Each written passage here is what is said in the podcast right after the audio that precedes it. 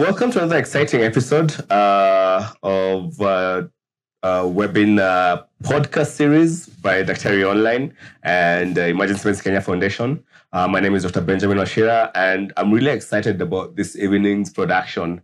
And so today we have a fantastic guest joining us, a very good friend of mine who has mentored me over the years, shown me how to do stuff, and I'm really excited to have him join us today, and I'll let him introduce himself. The exciting part is we work at the same institution in two different parts of the world, so really excited to have Professor Junaid Razzak joining us today. So today's discussion is mainly around trauma and trauma care in low and middle income settings, and I don't think there's an expert as good as you, Junaid. So maybe we could start with a bit of introduction of where are you? Great. Thank you, Ben, and thank you, Dr. Ari, for this opportunity. It's wonderful to be here, to be part of this conversation. My name is Junaid Razzak. I am a professor of emergency medicine at Weill Cornell Medicine, New York. I also direct the Center of Excellence for Trauma and Emergencies at the Aga Khan University in Karachi, Pakistan. I have had an exciting emergency medicine career. I trained in emergency medicine in the U.S. Many years ago, worked there as a clinician in the emergency department, then moved to Karachi, which is the city I was born, and worked on establishing the a fairly large, complex emergency department, started a residency program in emergency medicine, and helped the country begin their journey towards emergency medicine. And while I was doing that, I had an opportunity to start an country's first advanced life support ambulance service. Karachi, which is a city of 20 million people, we were able to set up a, I'm biased, but I think it was a pretty good service, with physicians on the ambulances and nurses, and we were recognized by our peers. I also ran a WHO Collaborating Center on Emergencies and Trauma. And a few years ago, moved back to U.S. As a professor of emergency medicine at Johns Hopkins and a center director. And now I'm back in New York, and part-time in New York and partly in Karachi. Good. All right. For those who are wondering why I'm wearing a T-shirt written Tipsy. So Tipsy is not that I'm drunk. So TIPS is the Injury Prevention and Safety Initiative, an initiative by the Emergency Medicine Kenya Foundation that looks at trauma, bringing in to healthcare providers to look at trauma, injury, research, and prevention, and looking at how best we can address our systems. So Junaid, you said you've got a lot of experience in trauma development and trauma care in low and middle income settings. Maybe you could share a bit of what you've done, where you've done it, and how that looks similar to maybe our setting here in Kenya. Yeah, many things, but a couple of things that come to my mind is working with policymakers in the province I was working, and I was the provincial in charge of trauma system development at the local governor's house. So that gave me a lot of access to policymakers, how they think, and what helps them make decisions, and how us as clinicians, us as academicians, help them make the decisions. So that was one role. And then, as I mentioned before, starting an EMS service in a private sector, and EMS is complex, so working across all sectors and making sure that people have buy-in to this. So that was second. And then, of course, emergency medicine development in terms of residency program and expanding it to multiple places was interesting. And I think all of that, and in my brief experience here in Kenya, I think is highly applicable. Of course, there are local nuances, but I was smiling yesterday when people were talking about the challenges, and it's a very similar story. If you just need to change the names of the players and the actors, it's such a similar story. It's amazing. And so, yeah, I mean, I think there's a lot of it's applicable to wherever we go and wherever we practice. Yeah, I think because a lot of people, I'm guessing, but a lot of people working or watching this and probably working in settings where a lot of these things are not developed. And it's interesting that you say you started an EMS program, and it's what we really are trying to look at setting up in Kenya and setting up systems here in Kenya. And you've had the benefit of having experience from a well-resourced country, that's the US, I guess, and also working in low and middle-income country settings. So why can't we just copy-paste? Why can't we just take, it works in the US, why can't we just take what works in the US and just plaster it all over our local setting? What makes our settings unique, and why do we have to think about this differently as low and middle-income setting areas? Yeah, no, it's a great question. The first, obviously, difference is resources. You have, say, for example, US spending $8,000 to $10,000 per capita per year on health. Pakistan spends about $60. So $8,000 and $60, big difference. Yes. Probably similar numbers in Kenya here. So we have to be smart about what we pick up from high-income countries, and we should be selecting what is most effective to apply in low-income settings. We get the best return on investment.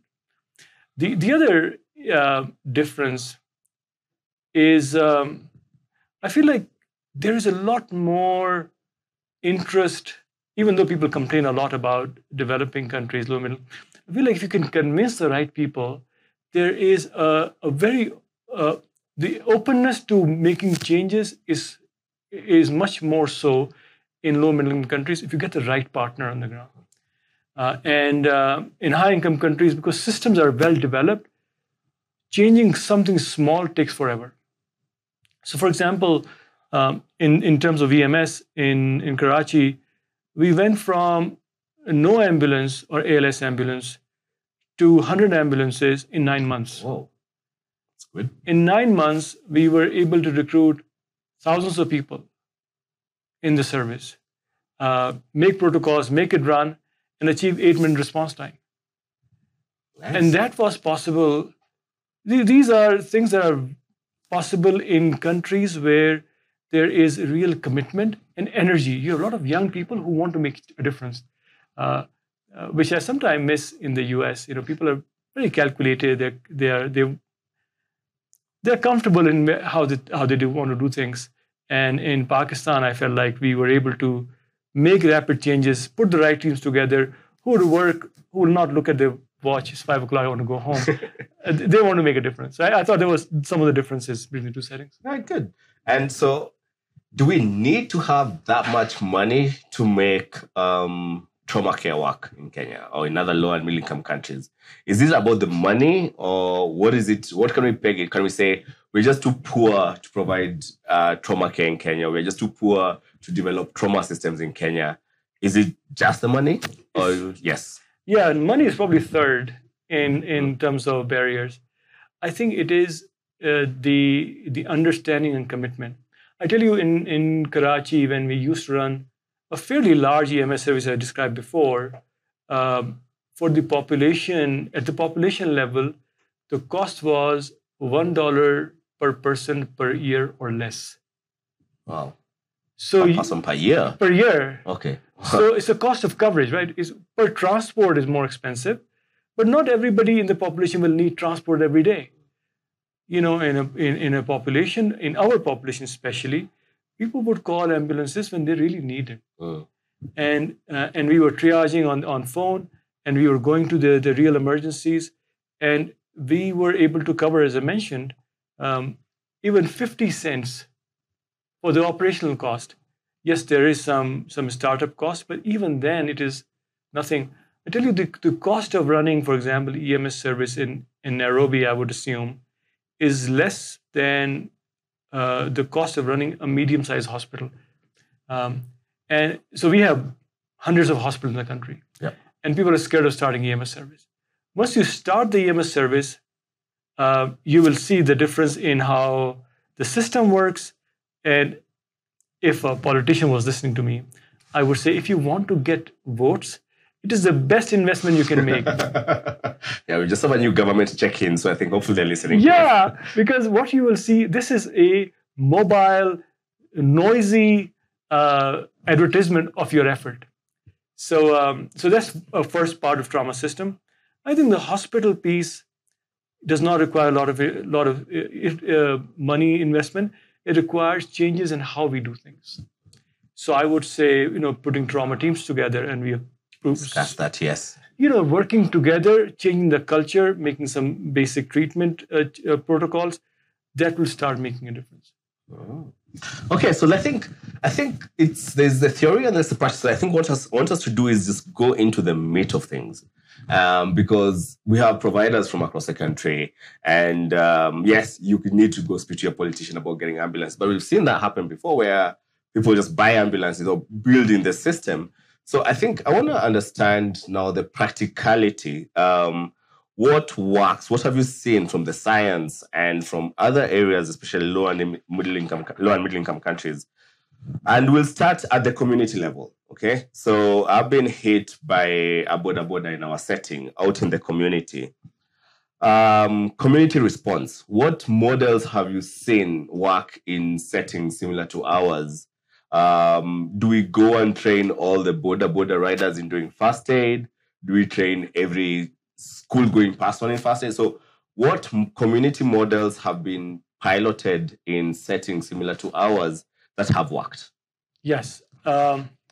This is such an important question, because in trauma care and in cardiac arrest and some of the major emergencies we deal with, minutes and seconds count.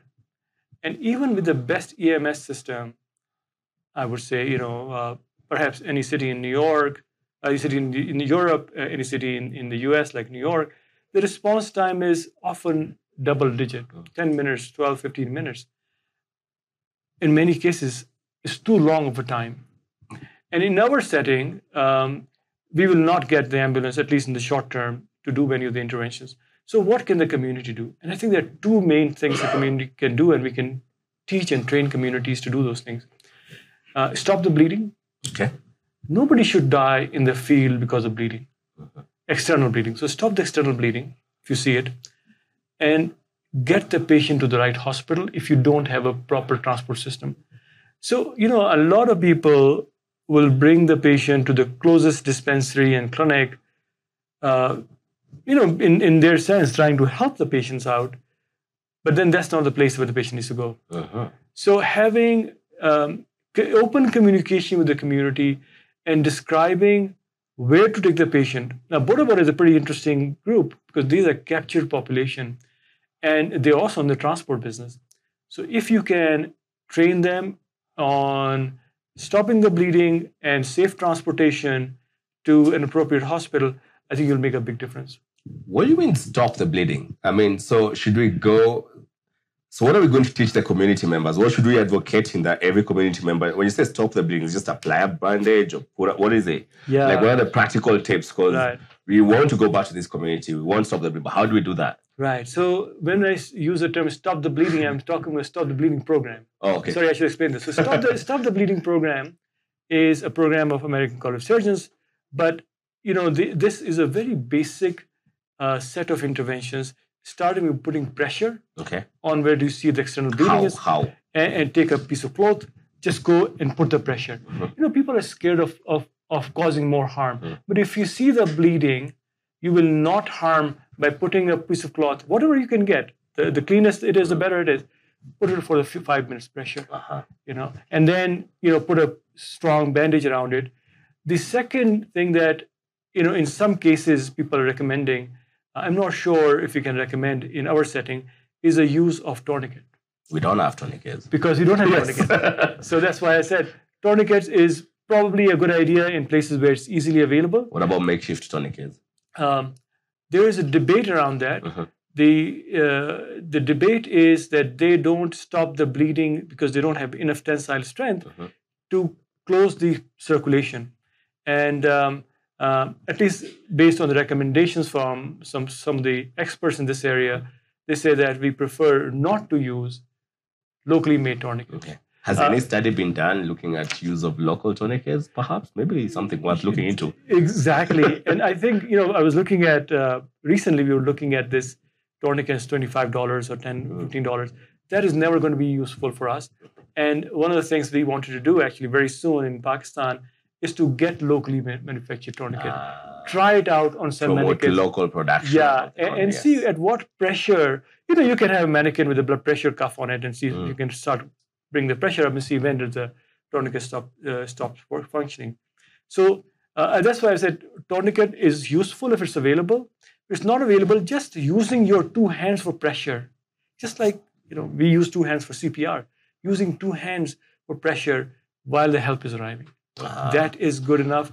You know, we are also teaching as part of Stop the Bleeding that if the wound is deep, put the packing in. Whatever clothes you use, put it in. Put the pressure. So you can put any piece of cloth, as long as it's clean, I'm guessing. Yeah. So my piece of shirt, for example, I can stuff it inside the wound to stop the bleeding. Because nobody has said, nobody should die of bleeding. Bleeding, yeah. And after head injury, the second cause of early death is bleeding.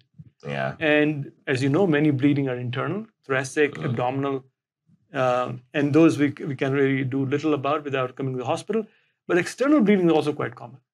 Especially from interpersonal violence, for example. And we have seen a lot of it in some areas of the country, a lot of interpersonal violence, yes. Especially penetrating injuries, knife injuries, bullet wounds. In those cases, if we can train our community members, our college students, boda boda drivers, I think we can save a lot of lives. Okay, good. So one thing we're going to do is potentially teach the community to stop the bleeding. Okay, so that's, I think, is important. You mentioned about teaching them where to take these patients. So where can they just take them to the dispensary? I know you've mentioned that so what qualifies as an adequate place for someone in the community to take a patient who's been involved in trauma? Yeah. You know, every system defines it differently. In the system I work in, or I'm used to, level 1 trauma centers are the destination hospitals. We don't even know what those are. Right. and we'll come to that. Yep.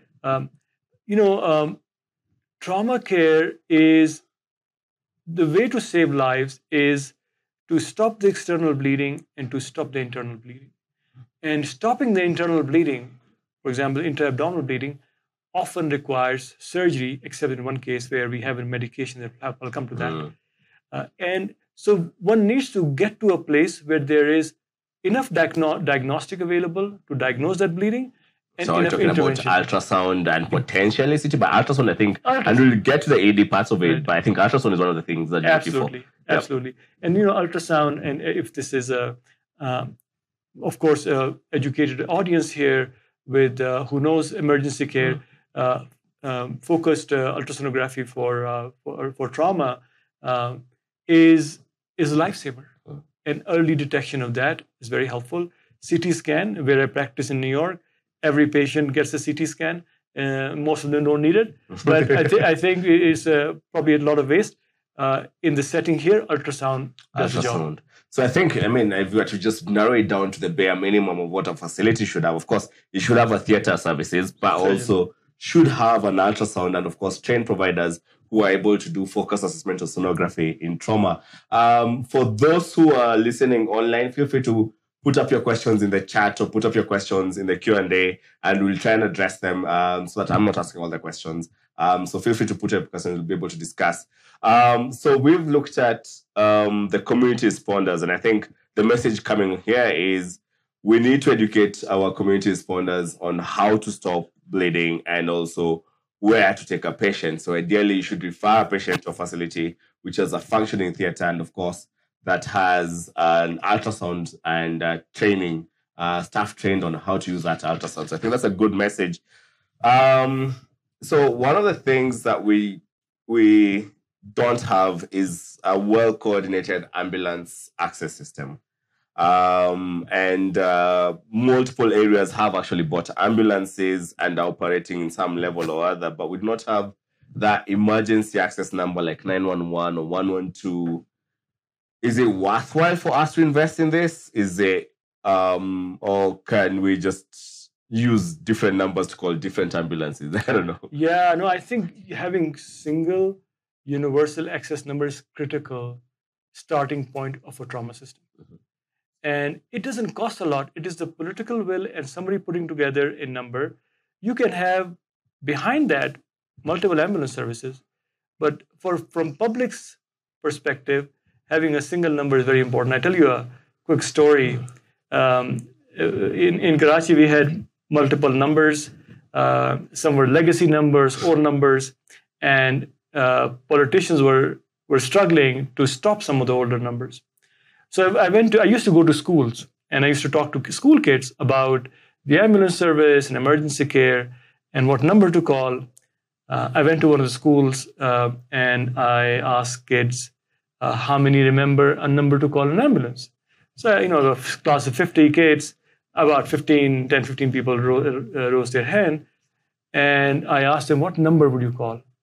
And the most common number they said was 911. Yeah, because of watching American movies. I know, it's crazy. And I was like, I'm sitting in a relatively low-income school in Karachi. We love Karachi. And they know the number 911, but they do not know the number in Karachi. Wow. So it's the marketing of it. It's the marketing. Yes. It is how, and I don't know what kids are hearing, but they're probably hearing from some of the video games or TV programs or something. So I think having one, and then we confuse people by multiple numbers. Have a single number, and you can use that number. I think it's very helpful, not just to send the transport, even if you don't have a transport, but to support the bystander on what decisions to make. Which hospital should I take this patient to? Okay, where are you? What are the injuries? I can tell you which. You can have 10 well-trained people on a call center, and they can manage a million patient population. So it's not necessarily, yes, there's a need to have a dispatch system, I guess, with a number and a call it setting ambulance, but you actually just can set up the number to answer public calls and provide that public information that people actually need. Right. I think that's actually one different way of looking into it, and a very nice way of looking into it, because we always say, let's wait for us to buy ambulances, set up a dispatch center, get all the ducks in a row before we get a number in place. But I think maybe we should be advocating to get a number in place so that people know where to access information, emergency care information. Absolutely. I think that makes a lot of sense and is more practical. And I think that's also you mentioned. So the role of telephone support. So what kind of information? So what's the benefit? So let's say we set up, so we do not really have enough ambulances to have them responding adequately. But what kind of information can this number provide? I know you mentioned it can provide, but what kind of information? So if we were to set up and put up people to answer the call, what kind of information should they be able to provide? So I think there are two roles of that dispatch system. First role is to help assess the patient. And as you might know, the multiple algorithms that are quick questions on how is the patient doing? And so they can ask about is patient breathing or not, their pulse, start the CPR, patient bleeding, take a clean piece of cloth and push it and put pressure on it. Those kinds of very clear instructions can be given. So that's one set of helping the bystander gain confidence on what they can and cannot do. That's number one. Number two, they will tell and assist the bystanders in deciding which is the right and appropriate facility for this kind of patient. If somebody has, minor scratches, they may not need to go to a large facility. They can go to a dispensary, but there's a real trauma. Somebody who is unconscious, has bleeding, significant bleeding, they should be taken to. That decision can also be done by dispatch. The dispatch center. And as you might have heard, I just finished my thought by saying, you might have heard about dispatch-assisted CPR. Now, they had that function can be brought to dispatch-assisted decision-making. Because I think one of the things that people, the expectation, of course, is you'll be looking for an ambulance, but a lot of the things you're saying is the decision-making behind where should I take this patient? And actually, most people don't actually know where to take the patient. They will always rely and say, which is the nearest healthcare facility. So maybe having a dispatch function that provides that information, because most patients will still arrive in many emergency departments by private transport. So having a reference point to say, where you go to this hospital, don't go to this hospital because of that, I think is a very good point. And I think once we have that set up and have that number publicized, that will be some of the things. I see someone commenting on the chat about border borders using elastic bands. So it's, as Junaid mentioned earlier, the science behind that is not clear. But as you say, just put pressure on it. If it's a penetrating injury, put something and put pressure and then just tie that around.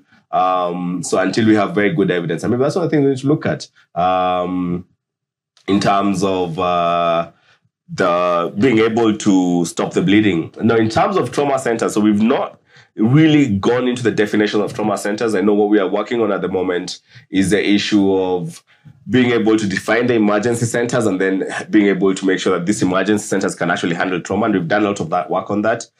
For those, if you actually have the Casualty app, it has listed for you, you actually have the geographical location of all the emergency centers in Kenya, both public and private. So you actually can access that information. What we're doing is to making sure that these facilities then are able to provide the service when you arrive. So that's still part of the work that we are working on towards. Okay, so I think in Kenya, 911 only works for, it's a police number. So 911 calls police. A good number of counties are looking to set up dispatch centers with single numbers. So it's good to explain even to policymakers that it's fine. We're not asking you to set up a number so then we have to demand ambulances from you. Right. But you can actually just set up a number to help Kenyans who are helping people on the community and being able to answer the appropriate questions.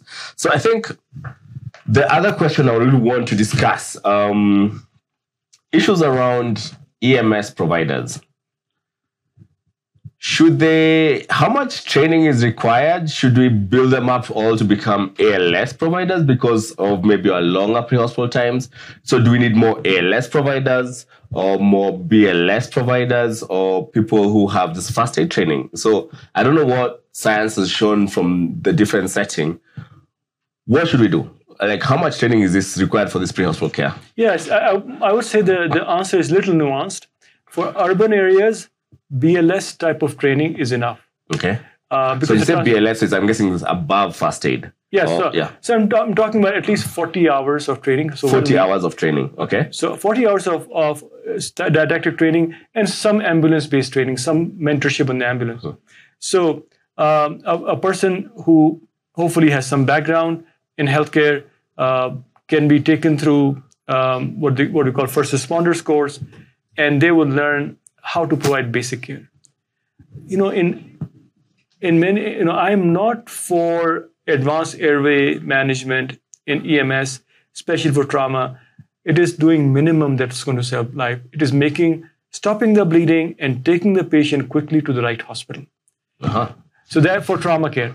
Okay. For cardiac arrest, they need to be able to do CPR and do AEDs. You know, if a person is not surviving with those, the chances are they're not going to survive.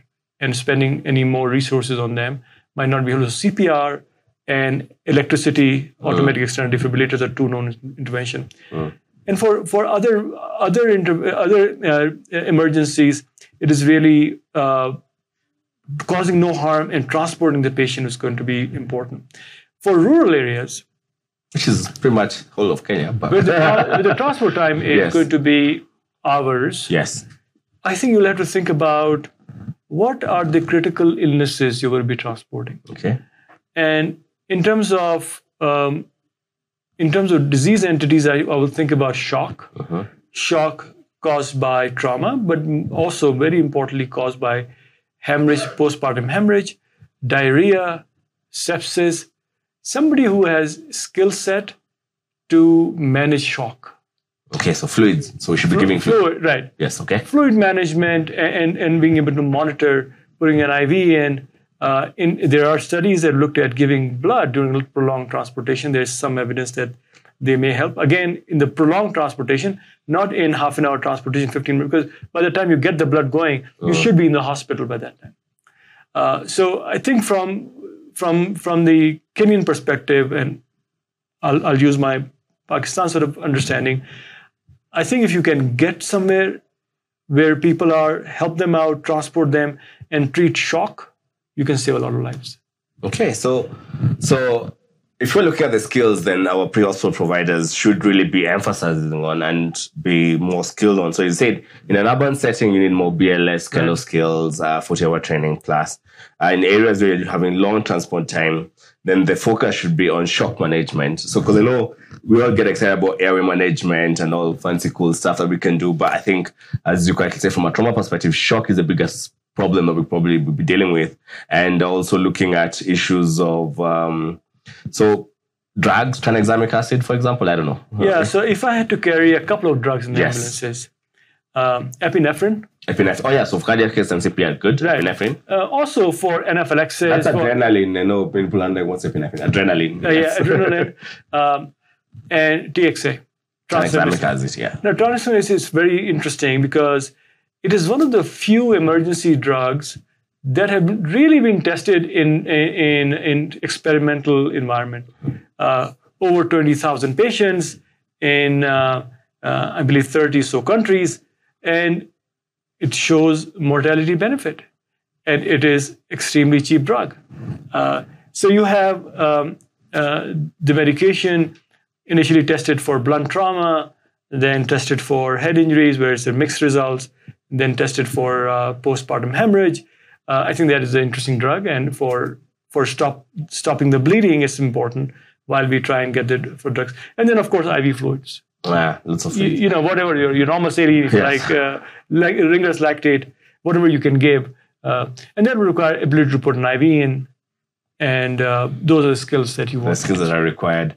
Because I think one of the things that we always... Because I know there's some studies that look at, do not give... There's that discussion about giving too much fluids in the field. Yeah. Does that work? Is that an issue in our setting? Right. I think it is an issue. It's an issue. It is an issue. We need to teach people what is a normal blood pressure. You know, we teach people 120/80 is a normal blood pressure.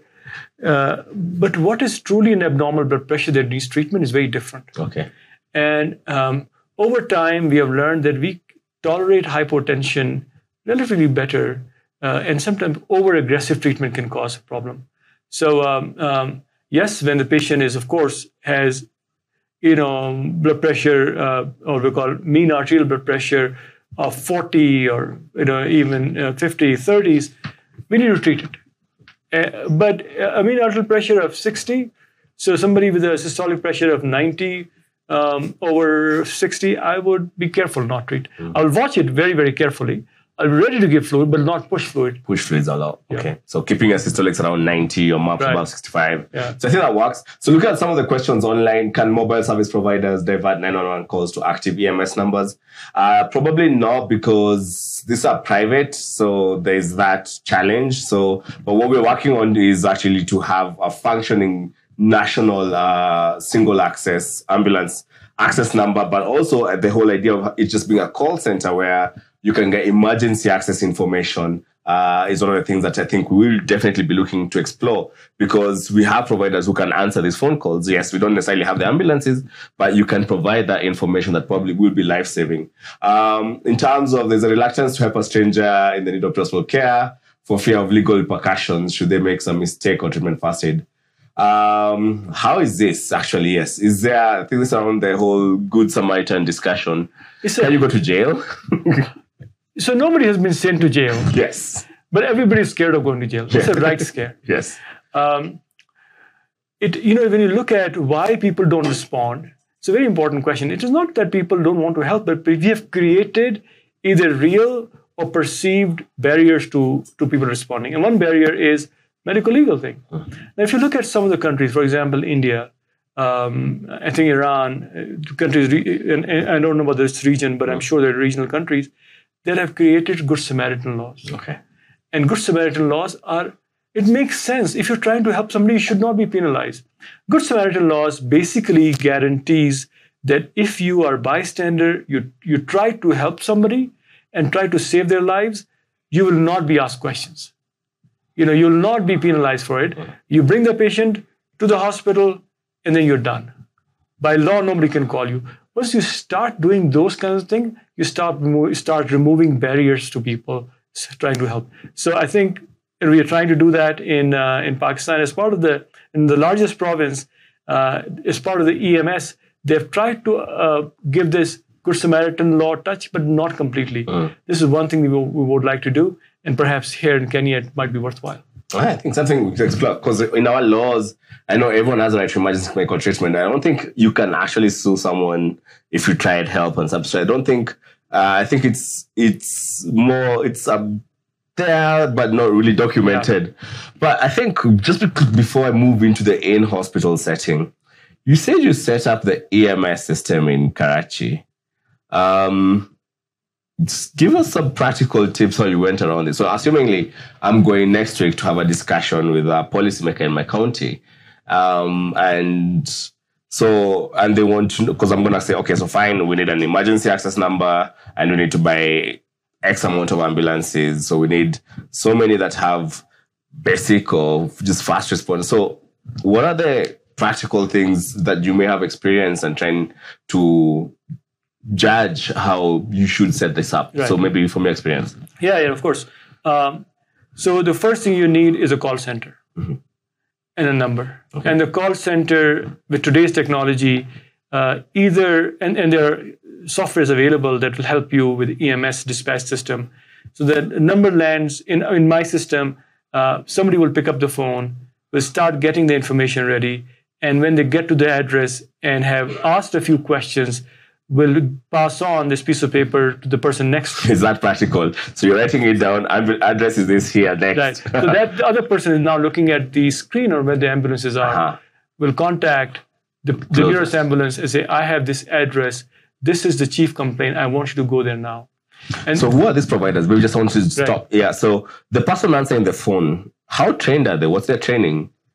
They get training in being a dispatcher. Okay. How long is that? Yeah, and that training is about a month. Okay. And the training itself is relatively short, but the practice takes a long time. Okay. And they are being monitored for how quick they're getting the information. And when they respond, there is a clear algorithm. There is a protocol, emergency medical dispatch system. It's available for anybody to look at. That is a standard throughout the world, same standard.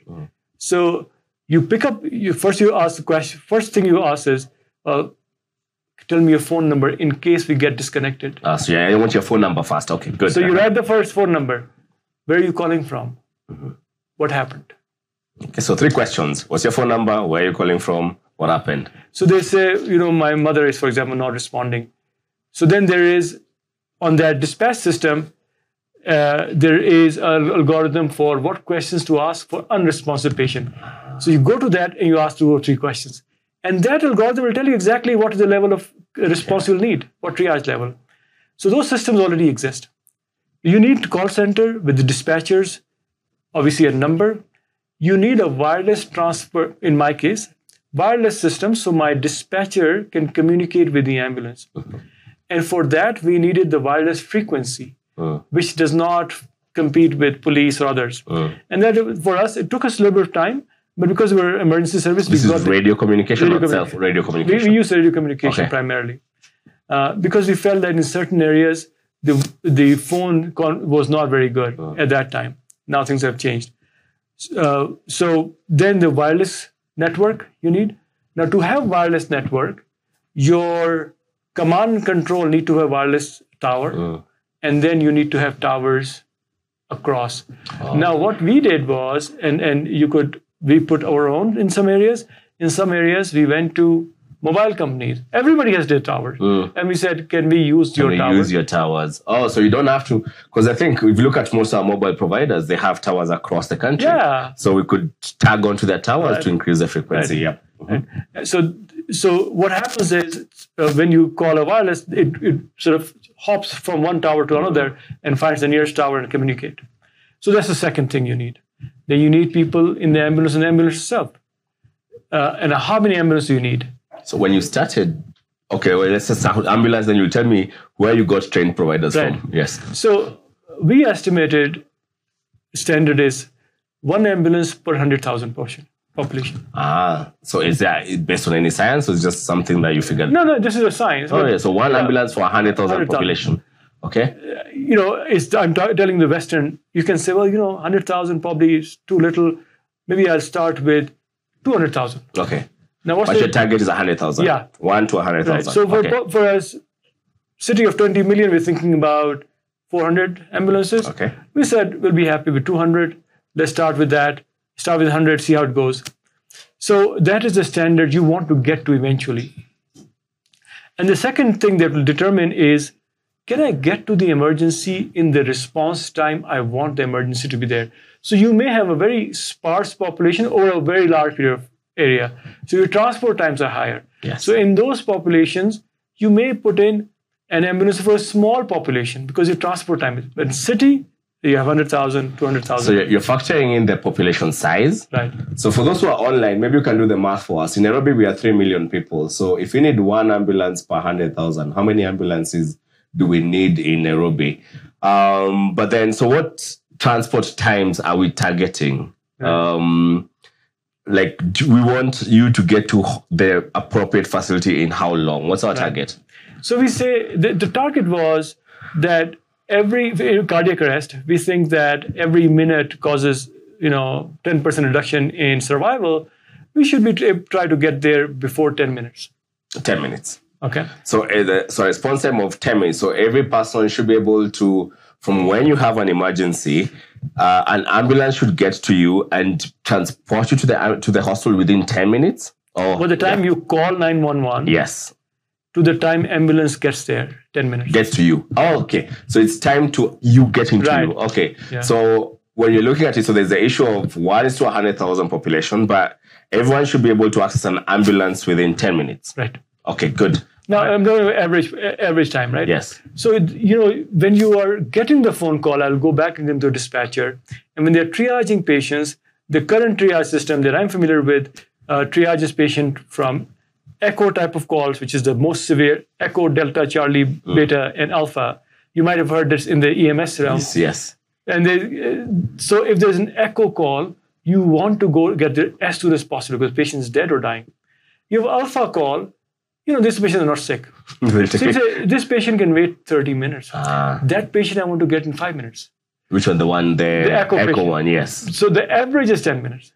But you so will play from 5 minutes to 20 minutes. So that's good.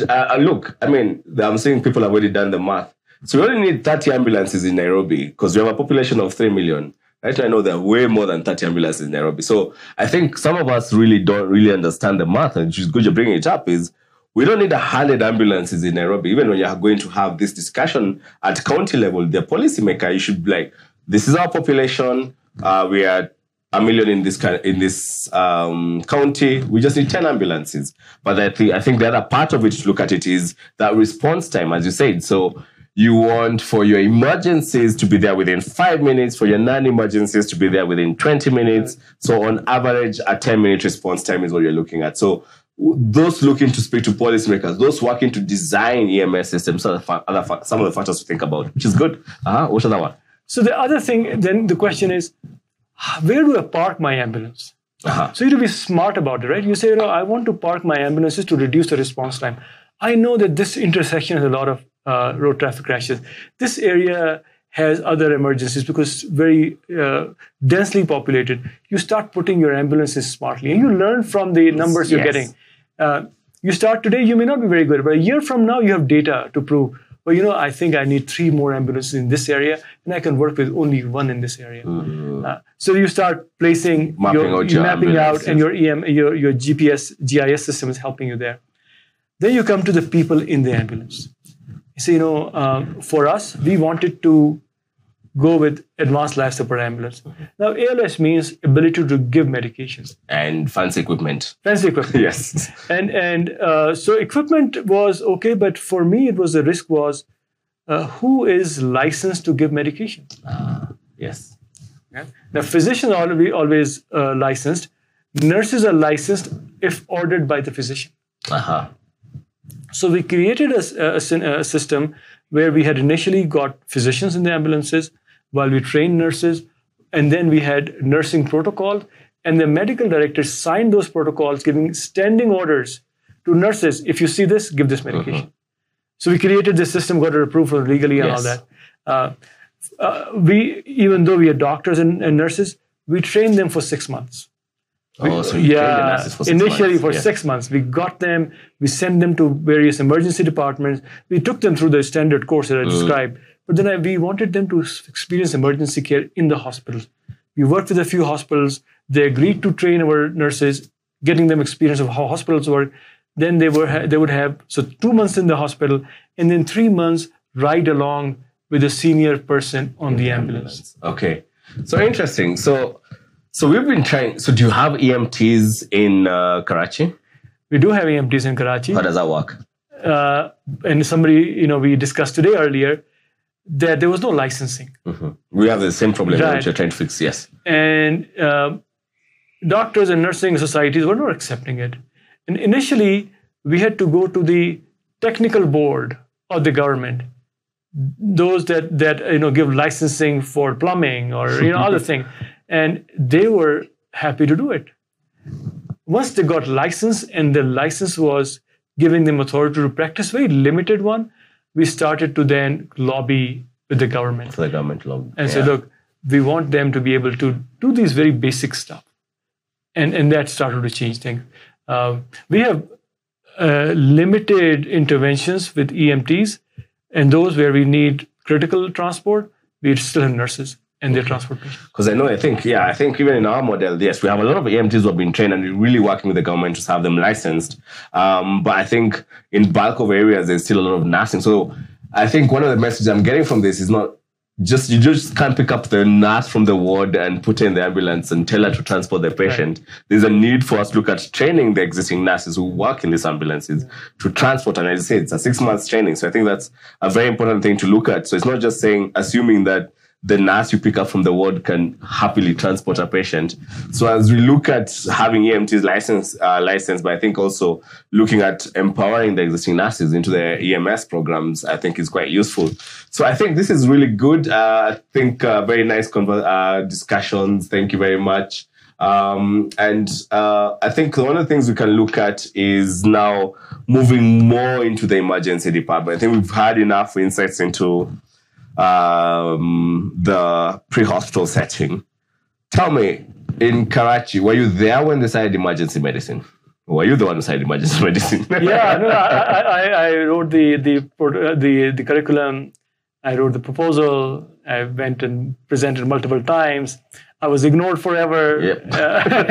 And then when they couldn't ignore me, they accepted it. So what was your emergency departments before you set it up? Like what existed before, I guess, well set up EDs?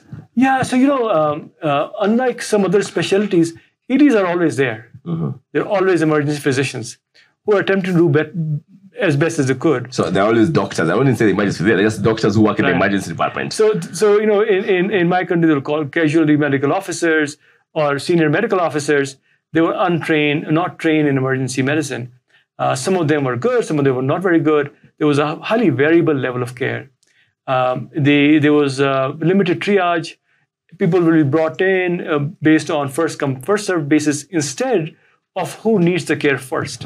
So we changed the triage model. We started to train people, first the medical officers. We realized that the facility was small and there was the entrance to the walk-ins and the ambulances and everybody was same. So we started to redesign the facility. Mm-hmm. And the hospital I used to work at was very interested in creating a model emergency department. So we were able to redesign and expand our emergency department. We started the residency program, which changed the game. Right? And you have residents in the emergency department. They own the emergency department. They feel bad about poor care. They want to improve things because their identity. I think we feel bad about poor care, yes. Right. It's their identity. If somebody says, your ED is not functioning well, they feel bad about it. They won't blame anybody else. They will come back and say, Dr. Razzak, I want to do this. We need to improve things, which was great. I think that's because I think all of us have been told how bad ED care is in our individual EDs, even when things are working. And I think most of us have experienced that perspective where everyone says the worst part of the hospital is the casualty department.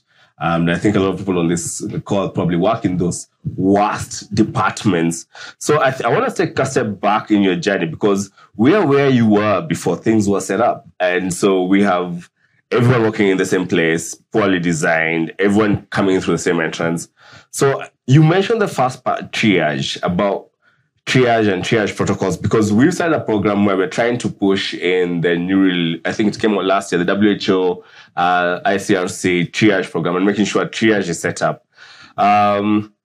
What is the benefit? Why should every ED? So I'm guessing if I was to say triage defines an emergency department, would I be correct in saying you do not have an emergency department if you do not have triage? Absolutely right. I completely agree with you. So the first part, if your AD doesn't have triage happening, then you do not have an emergency department. And you can go to Emergency Medicine Kenya website and you'll find all the resources around triage. But what's the benefit of triage? What will triage solve in our process, in our setting? Right. You know, people come in and they have different needs. And our job is to identify those who have the highest risk of death or disability early on. And that's why we do triage. Triage means sort out. The word triage means to sort. And by sorting means, I want to know in the first minute of arrival, this patient has a higher chances of bad outcomes, and this patient can wait. And when I make that decision, I can use my limited resources to take care of that patient. And that's what the entrance of any emergency department needs to have some form of triage, be it WHO, be it some other system. And all of them do the same thing. So do I need to have been emergency care trained? Do I need to have been an emergency physician, or as a clinical officer attended the emergency clinical critical care course? Or can anyone set up triage? Do you have to need any, I'd say, master or certificate level training? Or it's something that as a department, you can look at existing protocols, work out how you can go to implement them. Yeah, do we need anything special? No, the whole point of triage is to make it so simple that you don't have to have complex thinking. See, in emergency department, in any emergency, the first thing to go away or compromise is your ability to think. You know, so we want people to have processes that does not require a lot of thinking. It requires action. So you say, well, you know, the patient comes in, how do they look? Are they talking to you? Do they have a pulse? Do they have blood pressure? Do they have what is the respiratory rate? You take some vitals, you use an algorithm and make a quick decision. And that is what we need to do, and make it uniformly same across the country if you can. Yes, and that's what we're actually trying to do. So we're pushing the WHO one, and we've done a lot of training in many facilities. So, and I think the message I want to say is you do not have to be an emergency physician. You do not need to be an emergency care or critical care trained nurse. Each of your ADs should actually have triage available. And if it's not there, then you do not have an AD, you have an outpatient center, and you should be really fighting to get an AD happening, triage happening in your emergency department. So one of the things you mentioned is, okay, so there's a triage component of it. Design, because most of our facilities, the outpatient / casualty was designed as a more clinic kind of setting. What would be optimal design for an AD? What is functional? Yes. Right. Access is the number one thing, right? And you have easy access for people who are walking in, and then you have somewhat separate access for your people who are being transported either by ambulance, hopefully sometime in the future, or now. And they do not need to compete with each other. Your sick patient should be able to get in. Your wheelchairs, your patients who are being carried in, they should be able to get in right away. And in my mind, I always thought that having an ambulance entrance separate from walk-in, coming to an area of triage. Okay, so separate entrances for your walking regular patients, for your immobile or mobile assisted, so coming through. And so do they all end up at the same triage, or do they end up at separate triage processes? I would like it to be the same triage area with two phases, one on the critical side, one on the non-critical side, so that you can, at night when you're not busy, you can have limited staff and you don't have to staff the two areas. So I like that kind of model. So there's one triage and you can increase and decrease the number of people in there. Once you are there, then you need to have very close to that area your resuscitation areas. So triage and then a resuscitation area. Right. What you say, what's a resuscitation area? So right. I think we figured out triage, you needed to be able to have a set of protocols, vital signs. So we need to create a resuscitation. What's a resuscitation area? Resuscitation areas are rooms with all the life-saving equipment and supplies. That's normally not much in our setting, but let's go. Yeah. So if you have to design something in the emergency department after triage, I would say think about a standardized resuscitation room model. You say every district hospital will have one or two resuscitation rooms.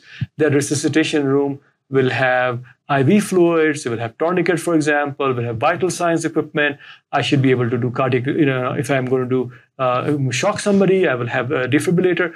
all the basic stuff, they need to be there. Does this have to be a room? Because I know I'm working, because I know I've been to a lot of the centers. Does it have to be a room, or can it just be a bed in a dedicated area of the ED? It can be other ways. Okay. Yeah. When I say room, I mean really an area where you can provide those life-saving interventions quickly. Okay. Now, in many larger emergency departments, they have very large area with multiple beds, and they are multifunctional beds. And they say, well, you know, any bed can be a resuscitation bed. Uh-huh. In a smaller ED, you might want to start with a couple of resuscitation beds and expand that service across other beds. So that's one piece. So your level one triage patients, your sickest patient, can be triaged, sent from triage to the resuscitation. Straight to that bed, right? Yes. Okay. And then you have another area separate from the resuscitation, in many places called fast track or urgent care, where you can send your ankle sprains, where you can send your minor bruises, maybe small lacerations. So they are not clogging, competing with the resuscitation patient. So we want to see them separately. We want to see the resuscitations in one side, right, and then we want to see the other walk-in right ones on the other side. Right. Okay, good. Right. And because sometimes you will have patients who will walk in, but they're very sick. Yes. So, you know, you will triage them, do quick assessment. If they're very sick, they'll go to resuscitation even though they walked in. Yes. And sometimes ambulance people will come in, and they're not sick, you can send them to the fast track. But keep them separate. Because separate the speed, decision-making, yes, resources, everything is different. The mindset is very different. So I think, yeah, that's also, I think, we're getting to the questions now, which is actually some of the good questions. But I think just to summarize from what Junaid is saying is, you need to, so the immobile patients and those walking in need to come in through separate entrances. Ideally, you should have two separate triages. And the critically ill patients then are harnessed into the resuscitation area. And then the non-critically ill then directed. So trying to separate as much as possible. And I know we're not talking about having two separate buildings. Right. Or it's just designating areas. And I'll tell you from my experiences, but just designating an area as resuscitation area and the others as maybe clinic area, that on its own then, as you said, changes the mindset, yeah, of people, so that I know when I'm on this side, it's a thick, and you're on this side, then we'll be fine. So David Onderi, if someone has head injury, are you allowed to pump fluids to the patient? I think we've discussed around the fluids and not really trying to get to a normal blood pressure, but more maintaining systolics of 90, MAPs of about 65. Romeo, I think we discussed triage. Anyone can do triage. You just need to come together as a department, look at the available triage program. We recommend the WHO for now, because even the Ministry of Health normally will start with WHO. Look at that triage process, and it's available on the Emergency Medicine Kenya Foundation website. You can download it from there. Does NHIF provide ambulance services for emergency? That's Moses. Actually, if you guys download, we've just updated, I know we've not told anyone, we've just updated the Casualty app. From the Casualty app, you can actually call NHIF directly. You can call NHIF Ambulance Access. So we've put in all these numbers, and what we're working on is for every county to put the emergency access number. So some of the counties actually have that number already. So it's already on the app. Get the app, and you'll be able to get some of these numbers. How often? Now, we'll discuss training, actually. I'll take that second question and something I'll actually ask you, Nate, on this. We have someone from Pakistan, Punjab. I'm a medical officer in trauma. I have a question. How can we improve emergency department system and emergency care? Like, where do we start from if one is working in a teaching hospital? I think that's what we've been discussing all the way through. This podcast will be, and recording will be available on Daktari Online, and we'll also put it on our website, and you'll be able to quickly actually answer some of that question. But in terms of training, I think we've discussed training from a pre-hospital perspective, training from the emergency department. Do we all need to go back to school, or is there an opportunity for in-service training, and what kind of in-service training should we be looking at, and how often should we be doing this? Very important. Yes. I've been practicing for I don't know how long, and almost every month I do some sort of training. Monthly? Monthly. Something comes up. My institution expects me to read this or read that, do this. Something is there. So, yes, okay. So that is the institutional requirement for keeping me up to date with things. Then there is, for the American board perspective, we have to sit for boards. And how often do you have to sit for boards? So it used to be like every few years. Now it's every year. You have to do certain things every year read some papers, sit for a minor test, make sure that they have, instead of waiting for 10 years, now they want you to be up to date every year. Yeah. So then, you're constantly reading and you're constantly getting up to date. I don't think in today's changing medicine, especially for emergency medicine, because we are affected by all specialties. Yes. So we need to keep up to date, and going to the conferences is a great way to learn. But the answer to your question, big yes, you have to keep. So up. Yes, and I think first of all, I'm really appreciating everyone on this call, because this is what we talk about. So a lot of people think about gathering education or gathering knowledge as going to a course for 5 days or going to another different locality and learning for 2 weeks. But I think even just this platform we are on right now, Daktari Online, there is so much content that you can consume. So you don't, this will be at a podcast, meaning you can listen to this discussion as you have a cup of tea in the conference room. You can watch this video as you're relaxing in the house and use of social media. So I think we need to change the mentality that people have to go to a classroom to learn. There is so much information that's being pumped out. As a foundation, Emergency Medicine Kenya, we pump out a lot of information on our social media channels, on our website. As Daktari Online, they have so much content on their website that you can consume it when you want it, how you want it, and be able to say, so if you actually went through all the emergency content on Daktari Online, you'll be very good as an emergency care provider, because it's there, and it's there and it's really available for you. So I think that's one of the things that we really need to demystify, is that you don't need to go to school to learn emergency care. I think all of us inherently can learn aspects of patient care by actually using some of these resources.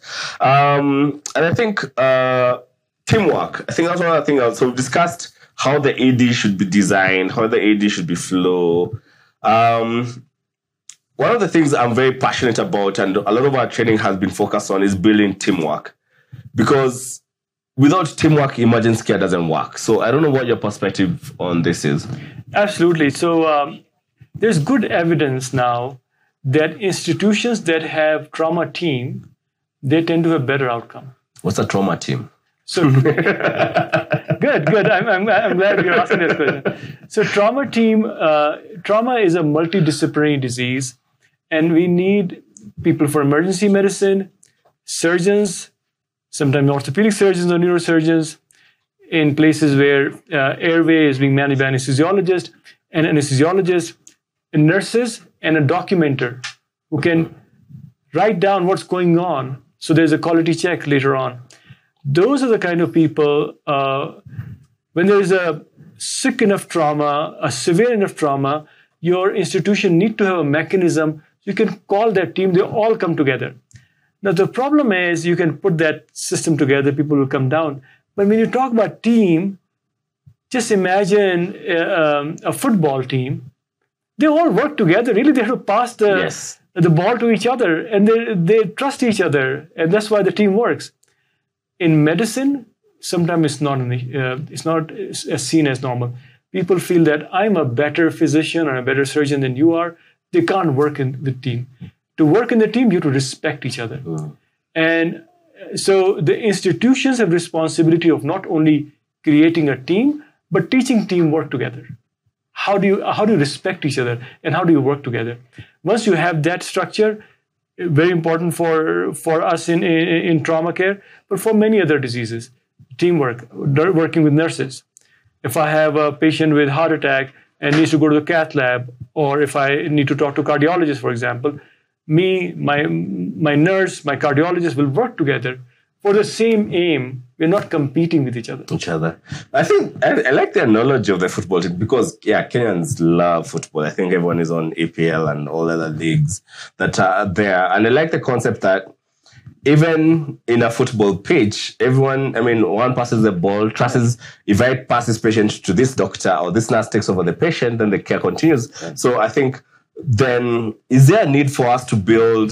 How do we build that? I mean, because I know most people are looking at it like, the last time I spoke to the orthopedic surgeon, they were busy hurling profanities my way. Yeah. But how do we build teamwork in the AD, and how do we build teamwork across the hospital to be able to provide that care that's required for emergency patients? Right. That is a leadership. That comes from leadership. If the leadership of the institution is committed to respect and focus on patient care before anything, then no, it doesn't matter how much revenue you're doing or how many surgeries you're doing. You have to work for the patient. That is the tone of leadership. So, you know, I think often the juniors follow what they see as their seniors do. They emulate. So seniors have to fit that tone, and the institutional heads need to create an environment where everybody is respected and everybody's focused on patient care. And I think also that also starts in terms of those who are in the ED leadership. Right. I mean, being able to bring together your team, because to be honest, if your ED team is not functioning, I mean, if you're not working as a team within the ED, then trying to get everyone else to work with you as a team is probably a challenge. Because so teamwork starts with your department before you start roping in other departments to say, oh, let's collaborate. So if there's chaos in your ED, then that. And a lot of this, as we're discussing, doesn't need you, because I'm seeing someone, where can I train an emergency course? Again, people, we need to look at, there's a lot of information that's available for you to train. And I see someone actually put in a nice question. Simulation. Should we be doing mock simulations of patients, and how useful is this in our setting? Very helpful. Okay. I think when I was training, we didn't have as much simulation, so we made a lot of mistakes on patients. We can avoid many of those. Both in terms of decision-making as well as skills. Simulation centers are, you know, highly variable, but if you have access, but even if you don't have simulation centers, just using a healthy patient and just going through the process of decision-making. So it's a simulated environment, a safe simulated environment where you're learning is very important. I think we all of us have traditionally learned on patients. Yes. And we still learn on patients. Right. Yes. We think learn on the patients, but also don't try and learn before you get to the patient. So you don't make the mistake in front of the patient. Okay, so good. So just to look at holistically the AD. So we discussed there has to be triage, the design has to be well. There's a need for continuous learning and continuous training of the staff within the AD. There's a need to build leadership within the AD, to build that teamwork within the AD and extending this to the rest of the hospital. Are there any other things we should be thinking about in terms of building effective emergency departments in our setting? Yes. You know, I feel nurses have a very important role in the emergency department, perhaps more than most other places. So they need to co-own the emergency department with the physician leadership, because without them, it doesn't work. Secondly, when people are scared to call their seniors, when they know that, oh, why did you call me? Or you should have known this. That culture promotes mistakes. So building a culture where it is okay to ask stupid questions. It is okay. You can call me. I will not judge you at that time. So that is, again, the leadership thing. I think having clear protocols and guidelines helps everybody. And sometimes, you know, even after so many years of practice, I want to go and look at my guideline. I see, you know, I'm not sure. Let me look at the standard of care and make decisions based on that. So as you have done, Dr. Wachira, in your setting, putting some time and giving as much guidance as possible. Yeah. So having protocols. So we've given you free protocols. We actually have, you can get free protocols from the Emergency Medicine Kenya Foundation website. I normally send this out to the facilities. I think there was a question I was saying there about research, which I think is your biggest passion. I know in our setting, we have these myths and misconceptions about research. It's too time consuming. It doesn't bring me any money for sure. I can promise that. And why? I mean, I'm not looking to be an academic. So what's the importance? I've seen this is a question from someone in Pakistan, but I think it applies in Pakistan, it applies in Kenya. What's the role of research? Like, should we be doing research in our setting, and why should we be doing research in emergency care specifically, or trauma care specifically, in our setting? And What's the easiest way to do this and the cheapest way? Yeah. Yes. You know, when we say research, what we mean is to have a systematic way of answering a question.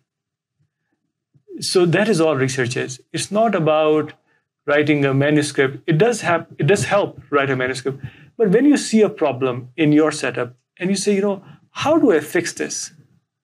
That is a question. That's a research question. That's a research question. Yes. You know, you see a patient, you said, something went wrong. I think I should have done this. That's a research question.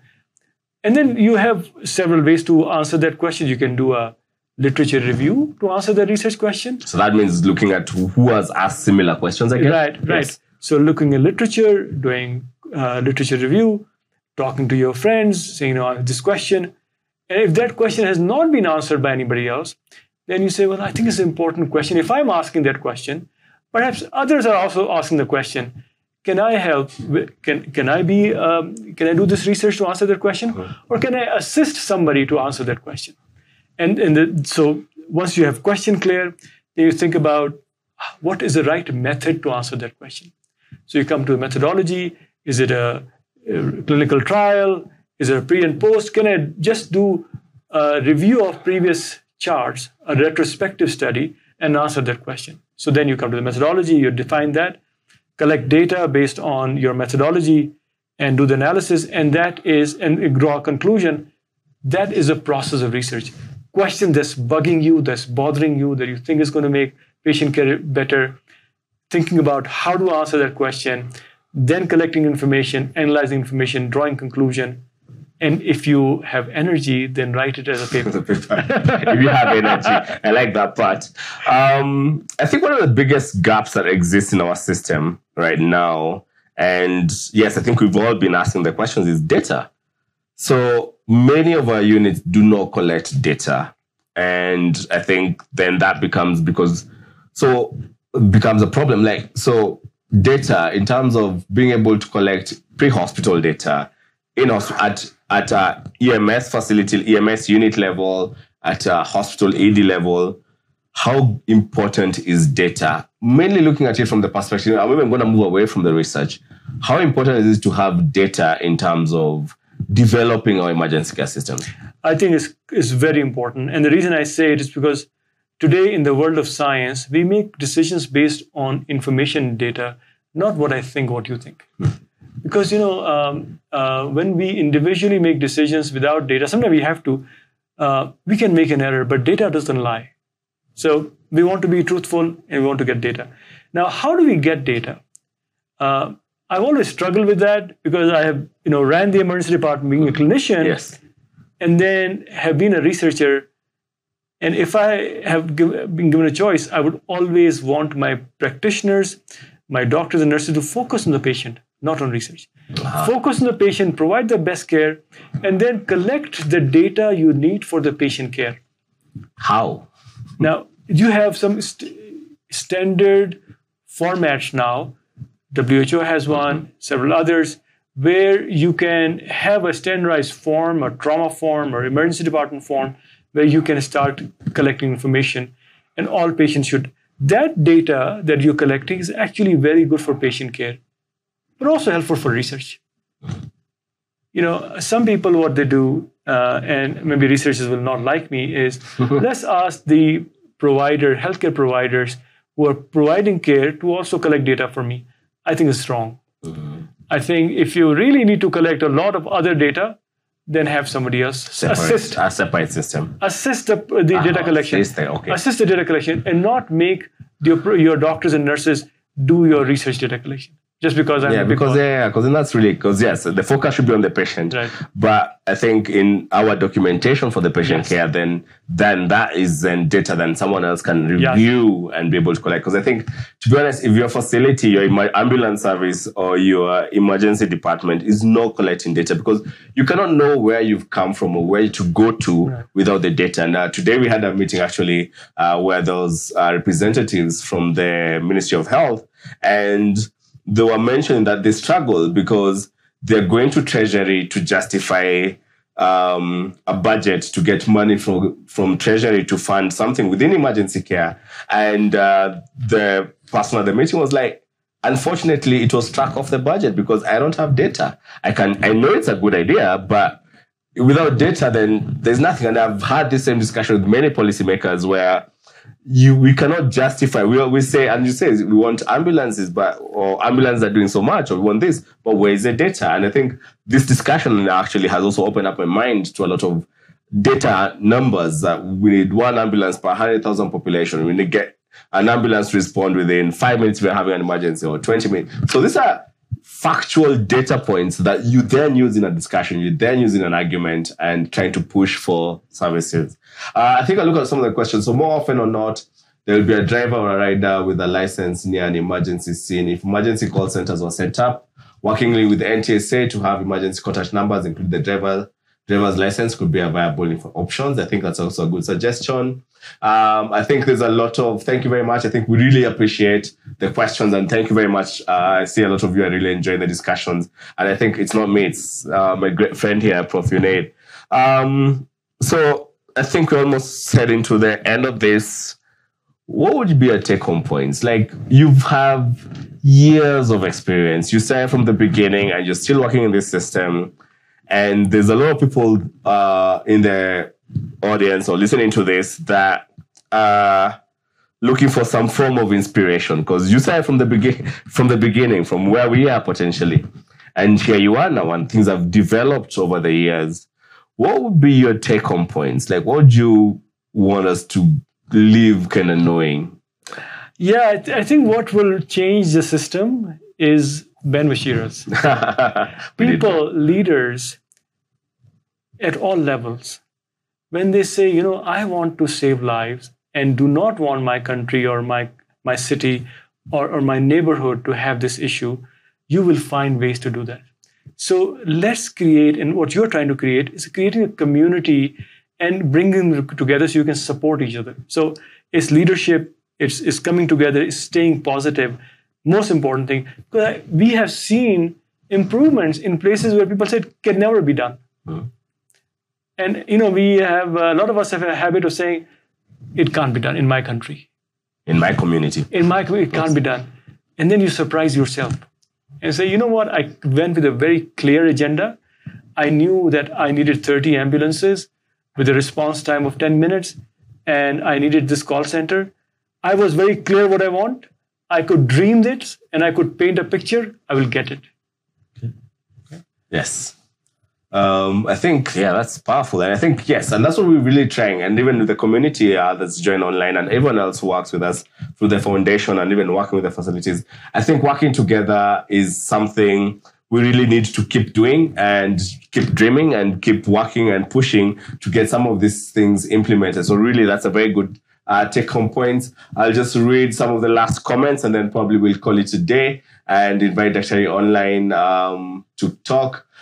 So let every health facility create an ED if none is that. I think that's a very good, thank you very much, Modesta.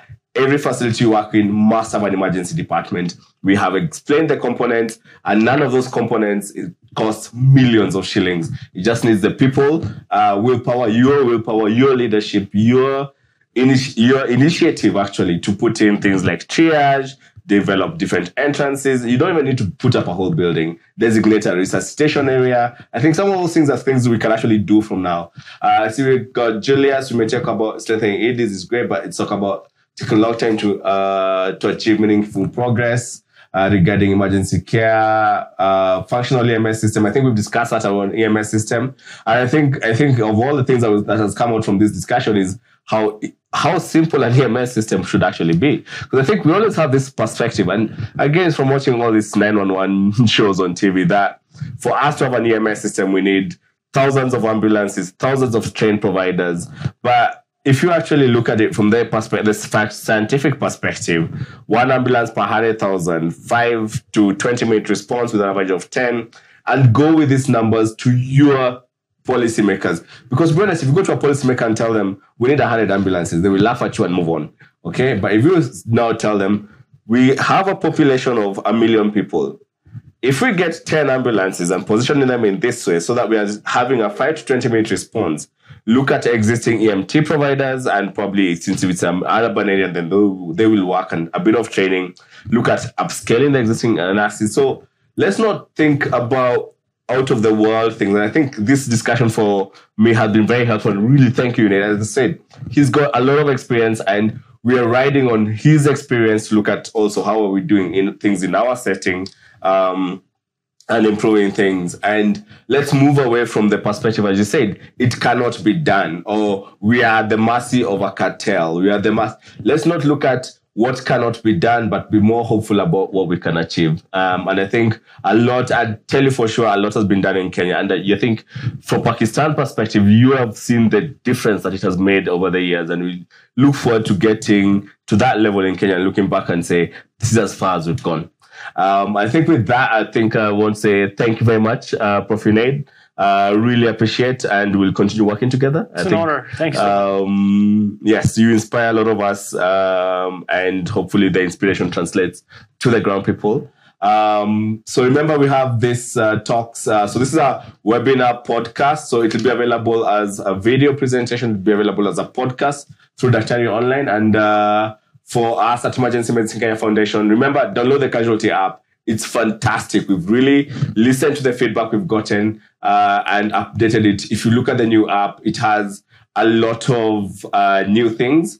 For those who have Apple devices, we promise you by Christmas you'll have the Apple version of the app. That will be a Christmas present to all of you.